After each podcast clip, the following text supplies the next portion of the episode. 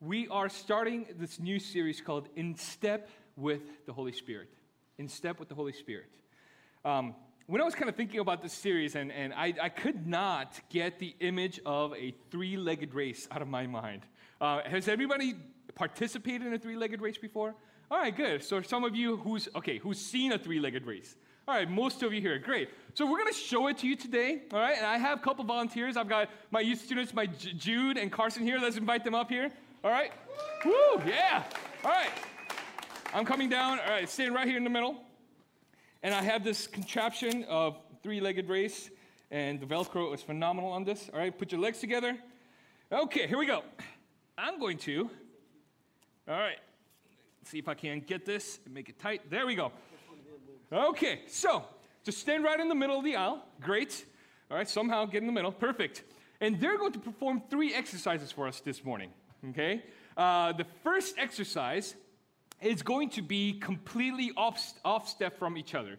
So both of them are going to start walking with their right leg. Now, if you know how three legged works, it doesn't work. So try your best to walk with the right leg and then left leg, right leg, and the left leg. Ready, set, go. it doesn't work. All right, come back, come back, come back. All right, so it doesn't work, right? Because that's not how three-legged you know, races work or walks work. All right, here's the second exercise we're going to do. They're going to do it the right way, which is, you know, going with the inner leg first and then the outer leg, inner then outer. All right? But as you guys walk, I want you to just kind of walk away from each other. Okay? Ready? Go. All right, stop fighting. Okay, come back. Come back. Stop fighting. All right. It doesn't work. Right? It does not work. Why? Because they're tethered and they're trying to walk away from each other. This time, do it the correct way all throughout, okay? Inner leg, outer leg, all the way back, and all the way down. All right, ready, set, go. Look how beautiful that is. Look how beautiful that is. Can you give it a round of applause? Look how beautiful this is.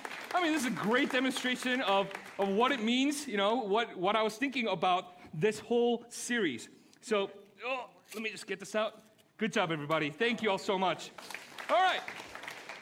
So, I'm going to just put this down right there. In step with the Spirit.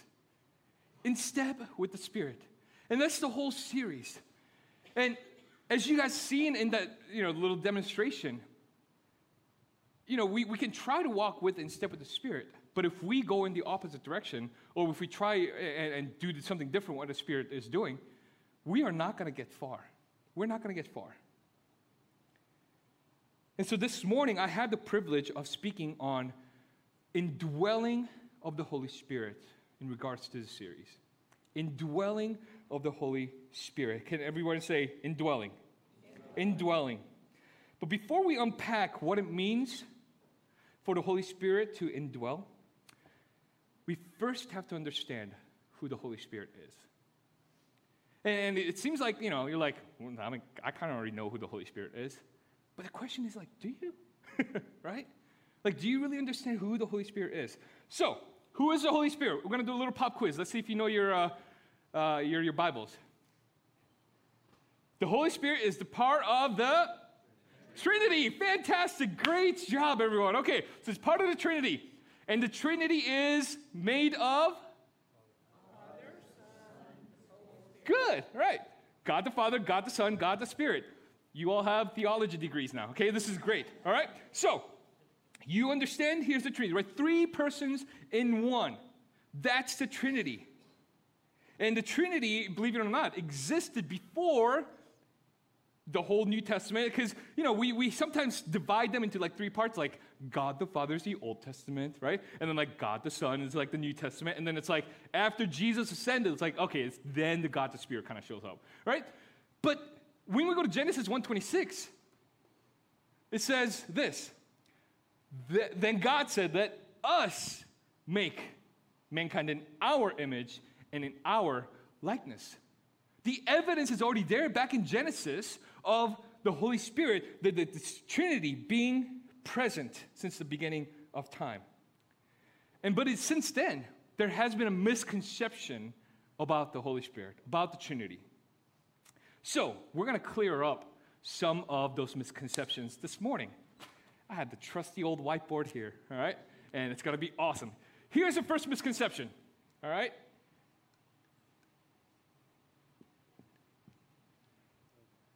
Here's the first misconception of the Trinity. Here's the second misconception of the Trinity. That's an egg, by the way. Sorry if it's my. Uh all right, here's the white. And then here is the yolk. All right? And then here's the third one. All right, I'm going to try my best to draw, uh, all right, a cube of ice. That does not look like ice, but it's ice. All right? And then we got water, and then we got vapor. Okay? So, this is not what Trinity is. It's not like, okay, God the Father is number one, right? And then like God the Son is like, okay, he can get that silver medal, right? And then it's God the Spirit, okay, he kind of gets the bronze because, you know, he's kind of third in line. No! Like, that's not it. That's not the Trinity. All right? Here's the second one. This makes sense. Shell, white, yolk, three different things in one unified you know, element, right? But the problem with this illustration is that there are three different parts. It doesn't work. Like the Father, Son, and Holy Spirit are one essence. These are three different parts that don't jive with each other. Like it either has to be all shell or all white part of the egg or all yolk. So that's out. Let's look at our last, you know, this beautiful drawing of an ice cube and water and vapor. These all have elements of chemical composition of H2O. Good, fantastic. Welcome to school. All right, so H2O. We have this beautiful picture of it, and we're like, yeah, that makes complete sense. It's, it's one compound, right? And it's three different things. And you're like, yes, that is a picture of the Holy Spirit. No, it is not the picture of the Holy Spirit, I mean, the, the Trinity. Why? Because water switches to uh, ice switches to water, water switches to vapor, and back and forth and back and forth. God the Father can never be God the Son, and God the Son could never be the God the Spirit. And, and, and, the fact that, like, if you hear anybody teaching about this, where God can kind of mold and shape into different parts of their Trinity uh, based on their context and various circumstances, it's an automatic red flag because that's called modalism, right? Modalism. And modalism is heresy completely. Modalism is heresy. So we take that out. So it's like, what are we left then with trying to understand the Trinity? The best way that, that I can come up with, and just kind of re- reading what the Trinity is about, is God the Father, right?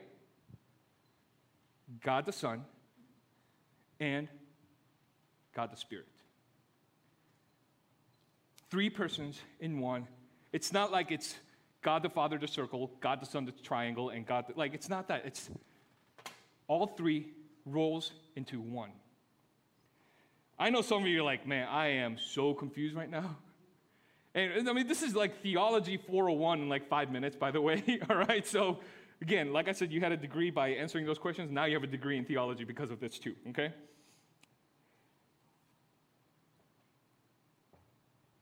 when we under, try to understand this Trinity and try to get more comprehensiveness out of this, the more we kind of get overwhelmed in it, don't we? Right? We're like, man, this is, this is like beyond my understanding. But here's the beautiful thing about it you do not have to fully comprehend it. You don't have to try to understand all of it. Why? Because we serve an infinite God, a mysterious God, a God of the universe. So, how can the infinite God be com- confined in a finite illustration? It's impossible. It is impossible to, to fit God into this, this mold of our, our, our finite imagination of what Trinity looks like. We will not have the full understanding of what the Trinity is until we see God face to face, until we see, you know, until we die, until we take that last breath. But until then, guess what we do have? We do have the Word of God. We do have the faith that we can trust in Him, in His mysteries, in His, in his greatness, in his, in his infinite wisdom. And for me personally, like, accepting the fact that, like, you know what, God? I won't ever like understand until I see you of what, what, it, what the Trinity is or, or your existence or your timeline, how you have no beginning and no end. Like that's, that's such a concept out of my world. But because of that, God, I, I can. I can worship you in awe and in reverence because you're so far, so much far greater than I am. Like, like the God of the infinite universe said, I love you. That's a mind blowing concept. He loved me enough, He loved me so much to send His Son Jesus to die for me, the creator of this universe. So, my response is, ah, I'm in awe. And I revere who you are, God. So, who is the Holy Spirit? Who is the Holy Spirit? Holy Spirit isn't just some leftovers, okay? It's, it's not a Thanksgiving dinner, all right? It's not the leftovers. Like, Holy Spirit isn't the third in the Trinity. He isn't. You know who He is? He is God. He is God. And we must worship the Holy Spirit just as we worship the Father, just as we worship the Son, and be in awe of Him because He deserves our adoration. I love how Charles Spurgeon puts it. He says, If then we worship the Father and the Son, but forget or neglect to adore the Holy Spirit, then we worship less than God. I, I don't know about you, but I don't want to be worshiped less than God. I want to worship the whole God, I want to worship the Trinity. So let's read our scripture for this morning, for this series, and unfold God's word together. If you have your Bibles, open up to Galatians 5 16 through 26. I'll be reading out of the NLT version, and it'll be on the screen for you as well. So let's read this together. So I say, let the Holy Spirit guide your lives, then you won't be doing what your sinful nature craves. The sinful nature wants to do evil, which is just the opposite of what the Spirit wants. And the Spirit gives us the desire, desires that are the opposite of what the sinful nature desires. These two forces are constantly fighting each other, so you're not free to carry out your good intentions. But when you are directed by the Spirit, you're not under obligation to the law, uh, law of Moses. When you follow the desires of your sinful nature, the results are very clear sexual immorality, impurity, lustful pleasures, idolatry, sorcery, hostility, quarreling, jealousy. He's not done. Outbursts of anger, selfish ambition, dissension, division, envy, drunkenness, wild parties, and other sins like these. He basically said everything, okay? Let me tell you again, as I have said before, that anyone living that sort of life will not inherit the kingdom of God. But the Holy Spirit produces this kind of fruit in our lives. Let's read this together love, joy, peace, patience, kindness, goodness, faithfulness, gentleness, and self control. There's no law against these things. Those who belong to Christ Jesus have nailed their passions and desires of their sinful nature to his cross and crucify them there. Since we're living by the Spirit, let us follow the Spirit's leading in every part of our lives. Let us not become conceited or provoke one another or be jealous of one another.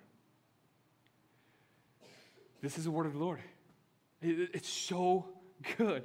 You see, Paul is writing here to the church of Galatia. And church of Galatia was comprised of, of both Gentile converts as well as Jewish converts.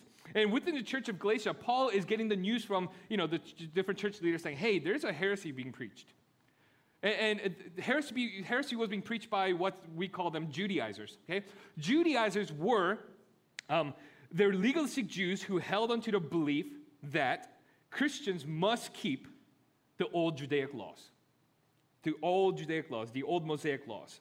For Judaizers, in order for the Gentiles to be saved, he had to get circumcised as a requirement and had to follow all of the Mosaic Judaic laws. They held on to the belief that following Judaic laws were far more important, far more of a priority than actually following the laws of Jesus. Basically, saying salvation was through the laws, the Judaizers are saying, instead of the death and resurrection of Jesus. Heresy, right? I mean, that's just, that's what Paul is saying. He's like, that's not right. Paul's obviously, Paul's like, okay, time out. We kind of have to put a stop to this. We have to put a stop to this because if this is the message that, that that's being preached, then it, it's not good. So Paul explains since the beginning of Galatians, he explains who Jesus is again, right? And what he has done. his death and resurrection, that Jesus, who he, he came to fulfill the law. And, and because Jesus fulfilled the law, like we now have this awesome personal connection with, Jesus, uh, with God, God the Father, no longer bound by the tabernacle or even by the thick curtain because Jesus made that way for us. And in this relationship, we're free. Like we're free. And in this freedom, Holy Spirit indwells within and empowers all believers so that the believers won't be tangled up again with the old selves or the old law. Let's read verses 16 through 17 again. This is out of the, uh, the NIV version. So I say, walk by the Spirit, and you will not gratify the desires of the flesh. For the flesh desires what is contrary to the Spirit, and the Spirit what is contrary to the uh, flesh. They are in conflict with each other, so that you are not to do whatever you want. See, in the NIV version, it says, walk by the Spirit. And some other translations say, walk in the Spirit, or, or let the Holy Spirit guide your lives. See, walk by the Spirit doesn't mean like, like you hold on to, you know, hold on to the hand of the Holy Spirit and you walk and you go, eh, today I don't want to hold your hand. So you let go and you go the other way, right? I mean, younger kids do that. Maybe even teenagers do that, right? You hold, you try to hold a teenager's hand, especially if you're a parent of a teenager. You try to hold their hand and they're like, what is wrong with you? right? and like, that's what the picture we get. It's like we, we try, like, walking by the Spirit doesn't mean that we hold hands and we can let go of his hand whenever we want to. No, walking by the Spirit means that He resides in you and you listen to His voice and you live according to His influence in your life. And, it, and as a follower of Jesus, like that sounds amazing, doesn't it? Like to live righteously by His Spirit, like to live according to His law, like to live according to like His goodness and His holiness and His mercy. Like every thought that you think, every every action that you take, every word that you speak would be influenced by the Holy Spirit. Like, doesn't that sound amazing? Right? Here's a quick list of what happens when, we, when the Spirit indwells in all believers. Okay? Here's a quick list of what happens. Indwelling of the Holy Spirit creates new life that was once dead. Right? Perfect. Confirms that believers belong to God. Amen positions the new believers as part of the Big C church, right? Just give you a little secret. Your local churches are not the kingdom of God, okay? The Big C church, the kingdom of God, is bigger than Journey Church in Huntersville. Like we are living for the kingdom of God as body of believers. Give spiritual gifts to edify the church and give God glory. And God still gives spiritual gifts. Spiritual gifts are even today it, it's a real thing. Miracles still happen today. This is a biblical thing, it's happening. Helps believers understand the scriptures. This is important. Enriches believers' prayer life, intercedes for uh, believers, and goes on and on. It says, convicts believers to live for Jesus, convicts of sin. And I'm so grateful that we have this list. And this is not just like this is not it. Like there's so much more when the Holy Spirit indwells within us, what happens inside of us. But I'm so thankful that, that we have the Holy Spirit. But here's the problem. Here's the problem. There's a disconnect. There's a disconnect. A, a disconnect between one's claim to believe in the death and resurrection of Jesus and living a spirit filled life. It's like we believe in the resurrection of Jesus, but we don't believe in the power that resurrected Jesus. See, how many of us can say that, like right now, that you're convicted to share your sin with a brother or sister in this room. Like right now, if I told you, like, okay, we're gonna do some exercise, okay? We're gonna find somebody that you don't know, find somebody that maybe you may know, and go share your darkest, deepest sin. Like, who would be convicted enough to do that? But scripture tells if there's Holy Spirit indwelling in us, like that should be natural to share our sins with each other. How many of us can say that we're fully living the life that Jesus has given us? This miraculous life that Jesus has given us. How many of us can say that, you know, do we rely on the understanding of the Holy, uh, the, the Holy Scriptures of, and relying on the Holy Spirit to give us the understanding of a, a passage that we don't understand before going to your pastors and before going to Google? Right? Right now, in this moment, if you believe in Jesus' death and resurrection, you have the indwelling of the Spirit inside of you. Believing in Jesus' death and resurrection, as we go to the next slide, believing in Jesus' death and resurrection is intimately connected to the indwelling of the Holy Spirit. It's intimately connected. So, as you see, Holy Spirit isn't just an afterthought. It's not a, he's not an afterthought. He doesn't come later in life and fulfills the list that we just saw. Like he, he indwells in all believers right now at this moment. Yet, we live a life like he's some kind of rebate coupon that will come later in life. So, why the disconnect? Why are we living this life as if the Holy Spirit is an afterthought? Or, or as if he's non existent? And as I was just kind of preparing this message and, and praying and, and really meditating on his word and, and listening to his voice, this is the thought and, and, and I believe the core of where the disconnect is. All of us are so afraid of a complete surrendered life. I think we're so afraid of that complete surrendered life. See, the core of that disconnect is that we're so afraid to lose the control of our own lives, to lose that control. Because in our finite brains, we equate surrender as losing control. We equate that as losing control. We equate it as losing personal liberty. See, we all have this invisible line that we draw in our life, whether we like it or not. And we have this section of Holy Spirit, you can have this. This, this part of my life, you can totally have it. And then on the other side, you go, Holy Spirit, you, you can't have this one. You can't have it because I don't want you to have it. By putting this boundary there, you know what we're actually saying? Holy Spirit, I am the Lord over your life. I am the Lord over you. We play God. We put ourselves in the position of God every day and put this Holy Spirit as just some magic eight ball we take out and say, okay, here's my big life decision. What are you going to say? See, we have this notion that surrender will give us a negative impact in our lives, but the reality is, surrender is righteous living. It's righteous living. See, surrender doesn't, not, doesn't mean that you lose control. Surrender means that we lay down the fleshly desires so that there would be a leading of the Holy Spirit in our lives. It's laying down our fleshly desires so that there will be a leading of the Holy Spirit in our lives. But some of us are so scared to have the Holy Spirit our, uh, to lead in our lives. I can tell you right now, I am so scared. I listen. I don't want like just being transparent with you. I don't want the Holy Spirit to lead my life. Why? Because I don't know what answers I might get from the Holy Spirit. He might give me an answer that I'm like, man, I no, no. That's a that's a no, no for me.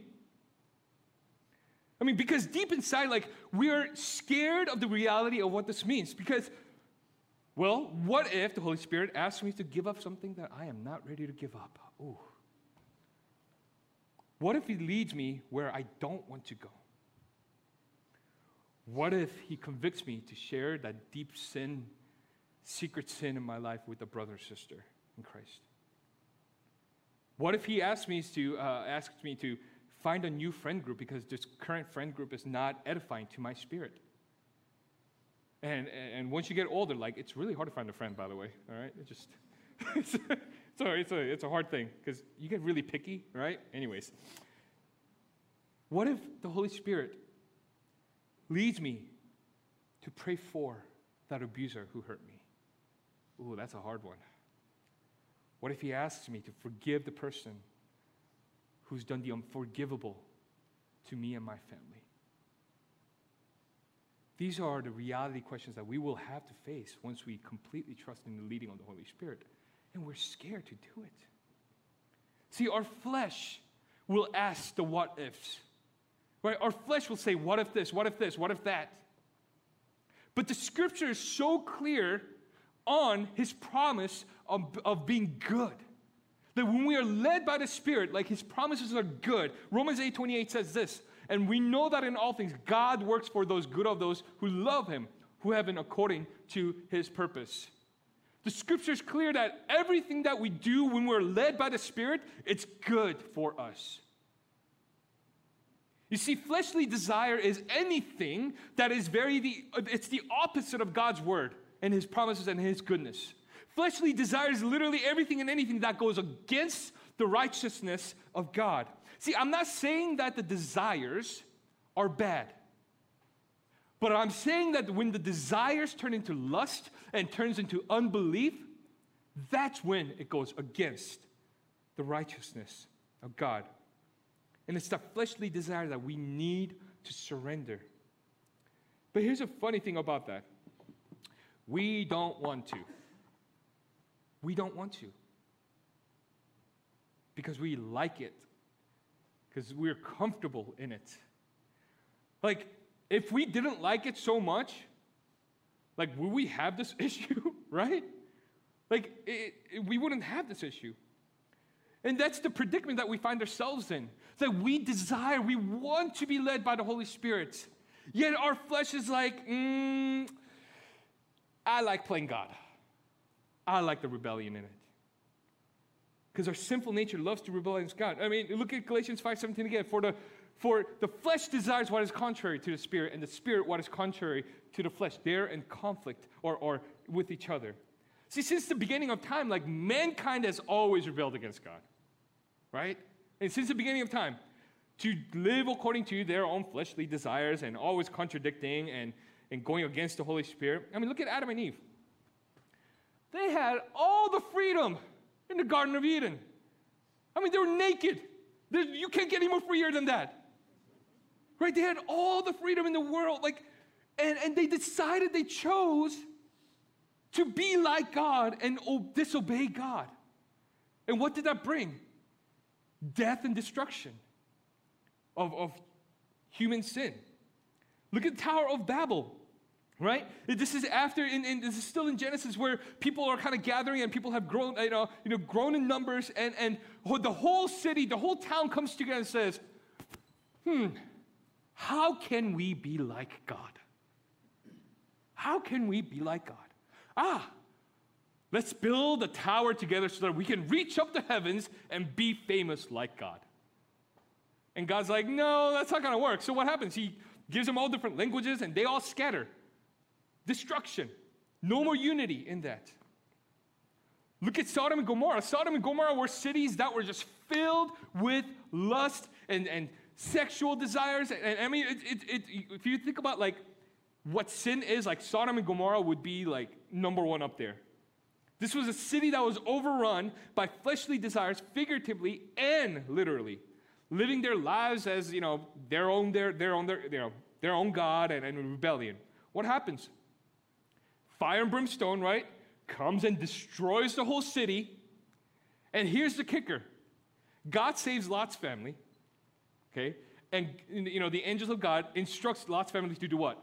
To keep on walking and don't look, don't look back. What did Lot's wife do? He, she turned back. Why? Because she missed her old life. She's like, oh, but that's my city. That, that's my desire. I want to be there. So she turned back, and guess what? She turned into a pillar of salt. Living out fleshly desire will always bring destruction. Always. It, will always rebel against God. It will always try to do evil. It will always go and try to be one with the world. See, according to verse 17, our desires will always contradict the Holy Spirit. Why? Because He is holy and our fleshly desires are not. You know, when I look at this culture, especially the, the, the church culture, I, I'm saddened and my heart is so broken because one of the roles of the Holy Spirit is to convict of sin. Yet when I look at this culture and when I look around at those who claim to be followers of Jesus, yet their lives are lived with zero conviction of, of the actions that are happening. So I have to ask them, like, are you truly saved? Or are you truly surrendered? Because remember, believing in the death and resurrection of Jesus and the indwelling of the Holy Spirit who convicts, It's not separate, it's together, it's intimately connected.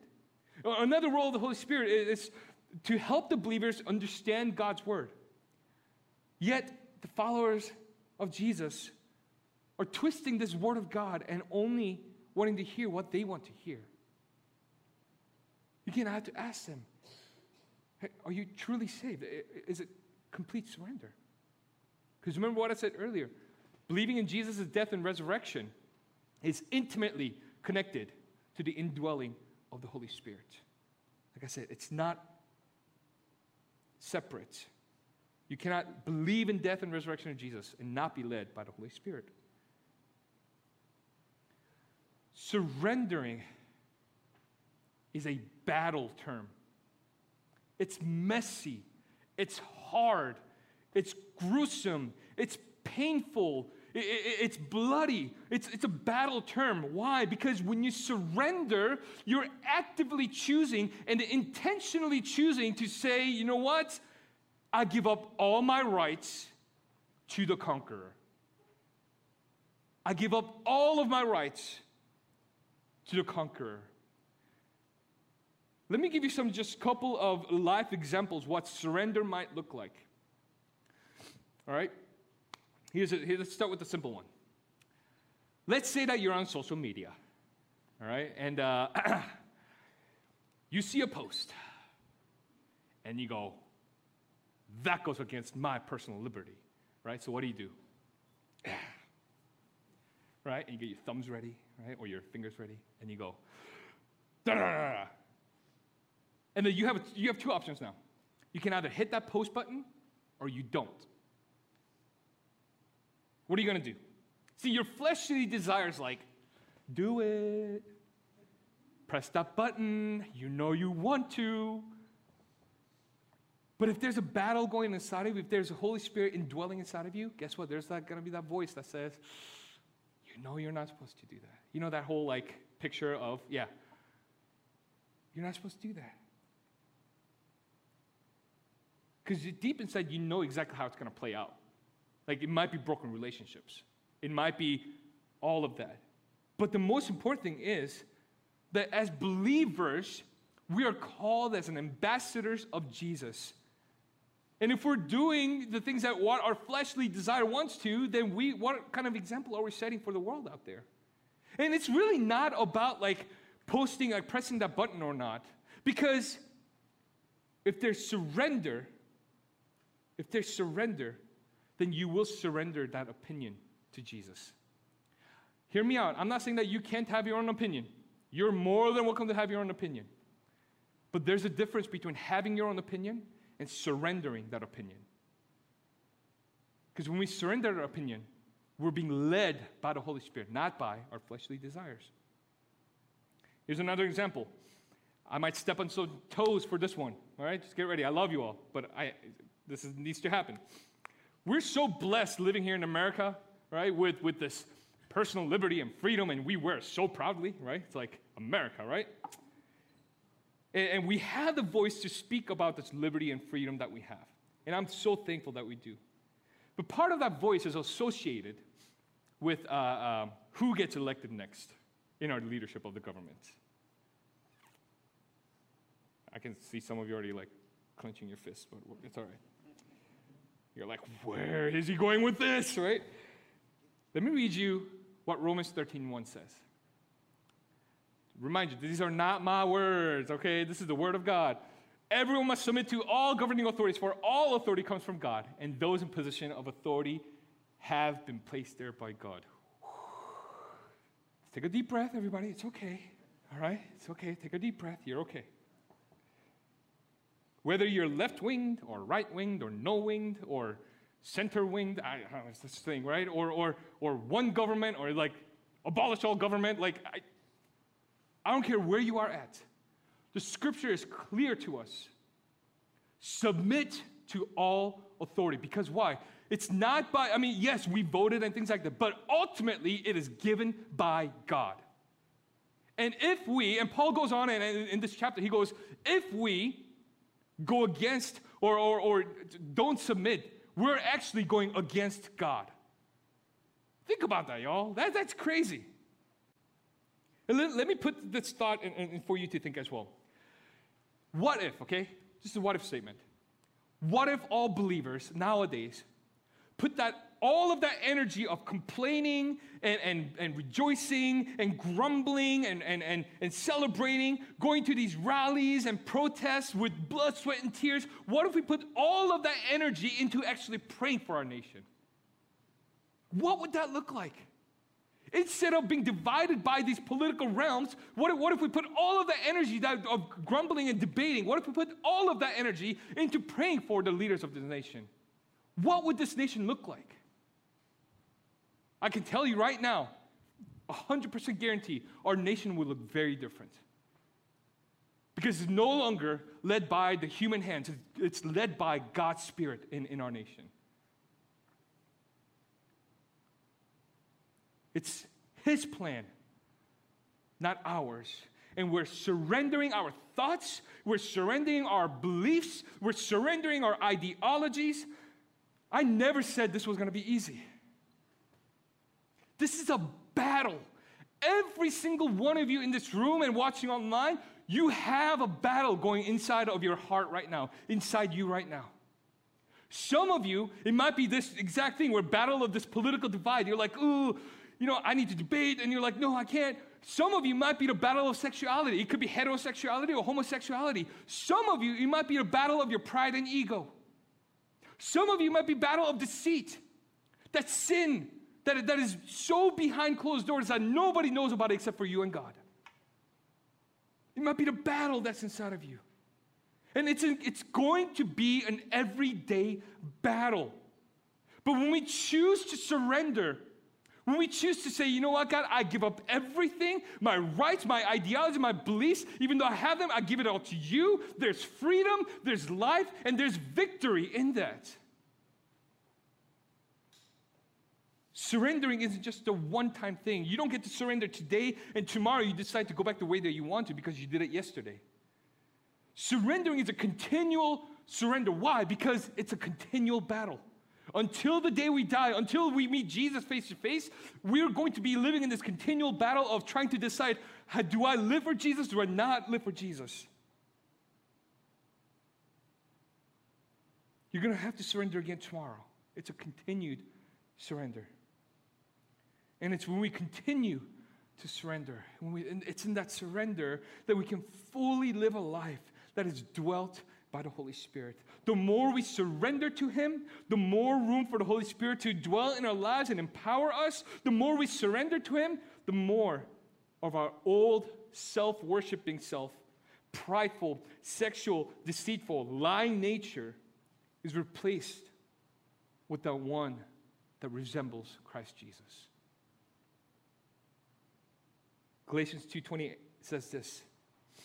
My old self has been crucified with Christ. It is no longer I who live, but Christ lives in me. So I live in this earthly body by trusting in the Son of God who loved me and gave himself for me. The moment that you decided to put your trust in Jesus, the Holy Spirit indwells in you. And the only, it is only through the Holy Spirit that we can live a life fully according to His plan, not ours. Not ours. See, our, our plan will only yield death and destruction. But yielding to God's plan gives freedom and life. So, what does this mean for you and I? Right? What does it mean now? we have this knowledge about who the Trinity is and who the Holy Spirit is and how He indwells in us. Like, we get this knowledge, right? We have this. So, the, the work actually starts now, right? Like, you have a decision to make.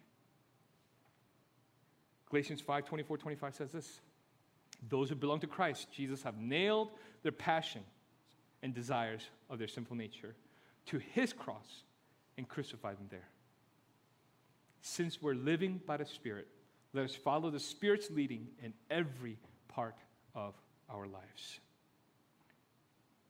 You either have a decision to continue to be enslaved by your simple desires, fleshly desires, or to crucify those desires and be led by the Holy Spirit. Brothers and sisters, there, there is no middle ground. There is no middle ground. You can't just wake up one day and say, you know what, today I'm going to live for Jesus. I'm going to listen to some worship music, and it's going to be fantastic.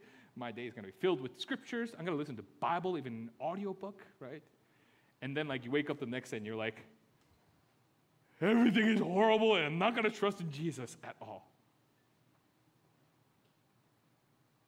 There is no middle ground. The middle ground is that battlefield, but we have to choose to surrender. You know, I, I, challenge my students all the time. You can ask any of my students who, you know, come to Journey uh, on Sunday nights. And I've said this since I've been hired. I said, either be all for Jesus or be none for Jesus. Like, be all of it or be none of it. See, God is not, God is not something that we, we just add onto in our life's mix like salt and pepper and to be like, here's flavoring of God, like, you know. Like, He is the source of life.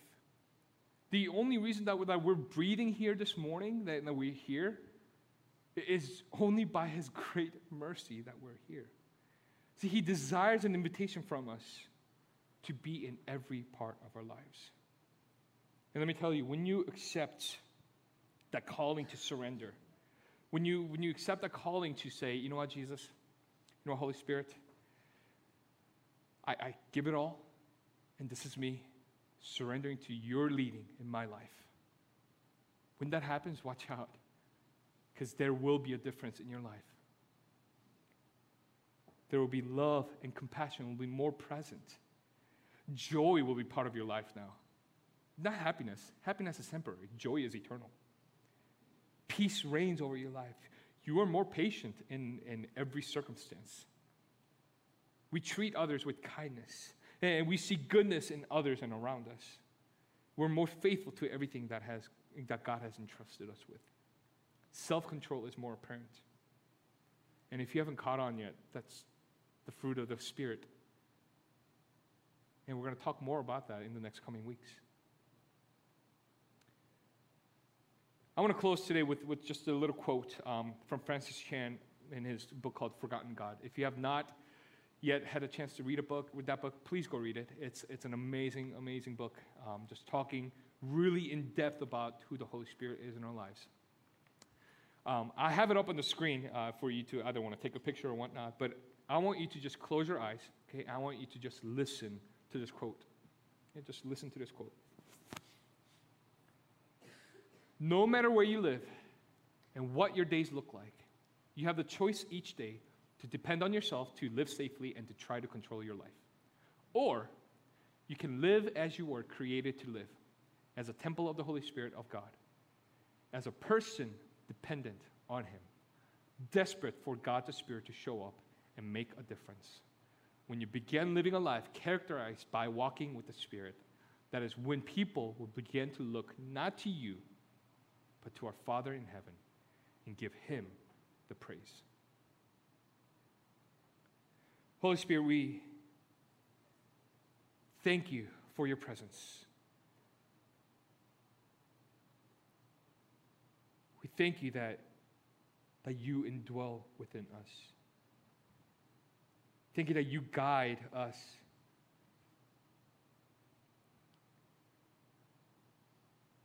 God, we want to make a decision, Lord. And, and first of all, God, we, we, we, we're praying with repentance of saying, Lord, we're sorry for not leaning in, in your Holy Spirit.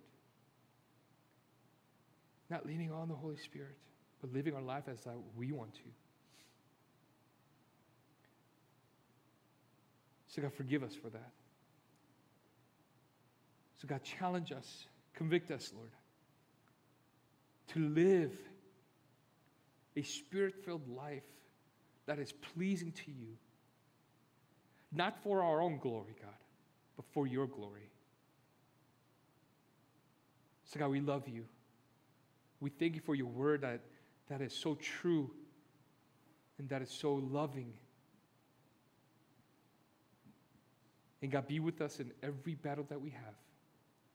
And let us choose you before all. We give you all the praise and honor. And in Jesus' name we pray. Amen.